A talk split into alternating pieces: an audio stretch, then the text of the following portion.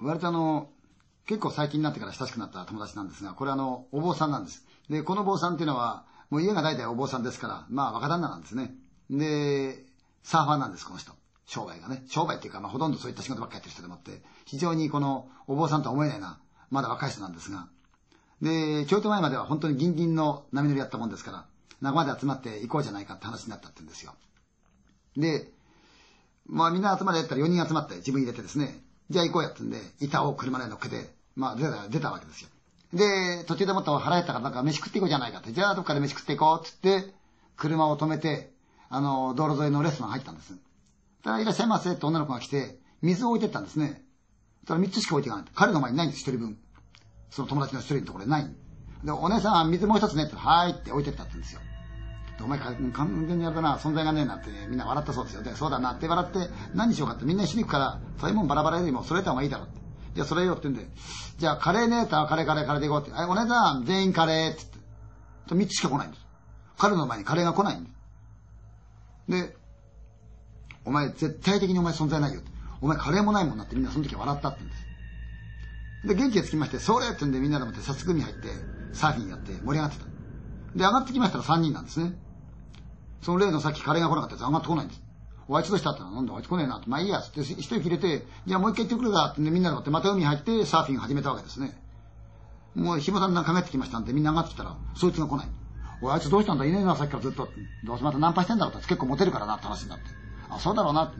まあいいかって。やってるうちに夕方だから、おいもう帰ろう。旅館もあるし帰ろう帰ろうって帰っちゃった。いいかって。いいよ、わかるよ。旅館知ってんだから。で、あいつ大丈夫かな？大丈夫だよ。絶対どっか行ってね、うまいことしけ込んでるに違いないんだから。ほっといた方がいいよ、あんなやつだって。それでみんなでもって何のかんやってるうちに時間が経っちゃって、夕食になっちゃった。で、夕食になっても帰ってこない。食べ終わって一杯やって気分もいいし、じゃあみんな寝ようかと思っちゃった。あいつだったらいいんだよ。どうせどっかしけ込んでね、今日は泊まりだから、明け方帰ってくるに違いないんだからいいんだよ、あんなやつもってほっときゃいいんだからって。で、みんなそのままにして寝ちゃったんですね。で、夜中になったらば、すいません、すいませんって声がするんですよ。襖の向こうから。はい、何でしょうか。襖開けたらば、その旅館の女将が立ってて、すいません、や申し訳ないんですが、実は今、警察の方がお見えになってて、あの、こちらの責任者の方、どなたかちょっと呼んでくれないかって言うんですが、どちらさんお呼びしたらいいですか？って。で、そのお坊さんが、何でしょうか、私行きますけど。そうですか。じゃあ、お世話入りますが。案内されて、玄関口行くと、男が一人立ってまして、お世話入ります。これこれこういうもんです。警察の人間なんですね、これが。で、警察の方がどういうご用でしょうか。あの、失礼ですけども、唐突な質問で申し訳ないんだけれども、ご友人の方お一人、お帰りになってないんじゃないですか？って聞いたんですよ。あ、あいつなんかやったんですか？何ですか？って聞いたら、いや、そういうんじゃないんですけど、そういうことしたらば、実はずっと我々調査しておりまして、で、こちらやっと来たわけで、こんな時間になって申し訳ないんですが、夜中で申し訳ないですけども、あの、私と一緒にちょっと、あの、お付き合いしていただけないか。ご足労願いないか。言うんです。で、これは普通じゃないなと思うから、ちょっと待ってください。他の人間呼んできますから。心細いし。で、あと二人起こして、なんだよって、なんだよって、今警察が来てこういうわけだからって。あいつなんかやったのかってそうじゃないらしいんだけど、なんかあるらしいから行こう。で、道すがら事件なのかって聞いても、その警官が何も言わないって言うんですよ。わけも話しくない。ただ、非常に何とも言えない症状をしてるんで、母ん、これはいい子じゃないなと思ったで、車降りるときに言いにくそうに、教えります。こちらに安置してあります。安置って、死んだんですか？って聞いた。え、お友達じゃなければいいんですが、実はあの死体が上がりましたんで、確認を願いたくって、お呼びしたんです。これ一瞬みんなびっくりしましたよね。そういう手にはずーっと会ってないわけだから、死んでたとしたっておかしくないわけで。でも信じらんないわけで。わかりました。入ったらば、結構白い部屋だったそうですが、床がコンクリートで、ベッドがあるのに、なんと床にですね、クッションのようなもの敷いてあって、それでシートが被って、こうちょうど人間が寝るような形になってたんですよ。あ、これかと思った。でもまだ信じられない自分の友達だってことがね。で、それが変なことには、普通大体人間っていうのは、一人分のこの大きさってありますよね。ところがそのシートがやけに長いって言うんですよ。ずーっと下の方まで。長いシートだなと思った。で、すいませんが、確かめていただけますか？確認してもらえますか？わかりました。じゃあ、やりましょう。その坊さんが、顔のとこ手かけた。めぐりかけてもう分かった。そりゃそうですね。仲間の顔なんてちょっと見たらわかりますからね。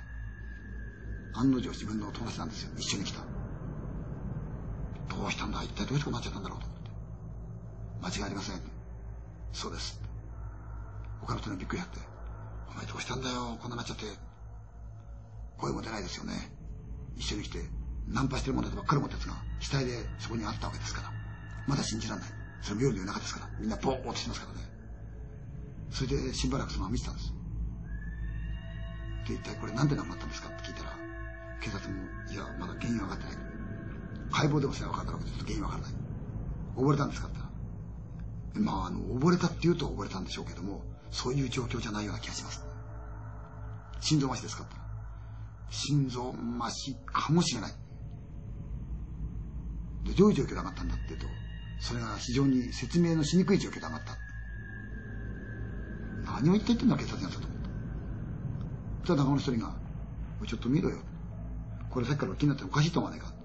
人間一人の膨らみってのは大体か限りがあって大きさ決まってるもんだ。やけにこれお前シート長くないか。あいつこの伸びちゃったのかそうだ、おかしいなと。で、じーっと見てて警察官が向いたら警察官が何とも言えない顔でこっくりしたって言うんですよ。すいませんけど、これもう一回下の方まで見ていいですか？そしたら警察官がしばらく考えてから、よろしいでしょう。どうぞご覧になってください。なんかすごい嫌なもの書いたんで、その坊さんも友達も緊張して、そのシートを持ってめくってったんです。彼の服が現れまして、あの、オフェットスーツって言ったのが、ね、ずーっと。ほいで、腰のあたり見た時に嫌なものが書いてあったんですよ。嫌だなぁと思って、ふってやったら、グレーのもやもやしたものが見えたんですよ。なんだこれと思って、はっと見てたんですよ。そしたら、彼のちょうど太ももあたりのところに、もやもやになった老婆の頭がひっついてて、腕がずっと太ももに絡みついてる。嘘だと思ってピッチャーって言ったら何のことない。死体は二つだったんです。彼の足にばあさんが絡みついてるんですかって。縦になってるんですよ。だからシートが長かった。何ですかこれって言ったら、警察で、実はこのおばあさんですが、身元確認ができてるんです。4日前に行方不明になった方ですから、多分その方でしょう。でも4日前に亡くなったばあさんがなんでこいつに絡みついてるんだ死体が流れてるの見たらば、こいつは溺れるぐらいでもって逃げたろうしい、もしも何かでこいつが海に落っこった瞬間に、このばあさんが絡みついたならば、逃げることができたのに。逃げれなかったんですか、こいつはって。え確実に奴の足を掴んでるんですよ。4日前に行方不明になったおばあさんですよ。すでに死んでるわけでしょ死体でしょだったらなんで奴の足に絡みついてるんですか泳ぎ出したら。だからそれがわからないんですって警察言ったそうですよ。